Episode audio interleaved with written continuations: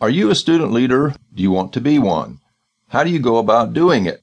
Areas that have been written about, pondered, dissected, and have garnered all types of attention for hundreds of years are leadership and what a leader embodies. Both of those areas are right up there on the top 40 of human topics. Much information in the leadership field, however, is theoretical and does not address some of the very basic characteristics that a person needs to incorporate in their personalities.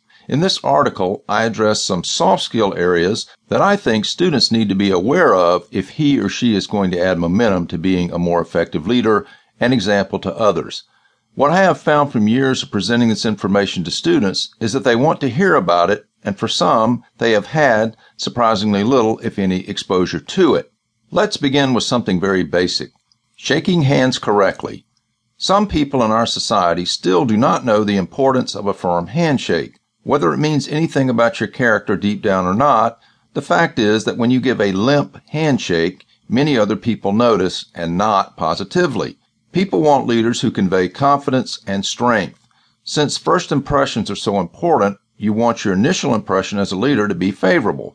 Thus, both men and women should give a firm handshake when meeting another individual. Combine that with looking at the person in the eye as you shake their hand. Why? Because in our society, looking down or averting your eyes while shaking hands immediately signals a lack of confidence.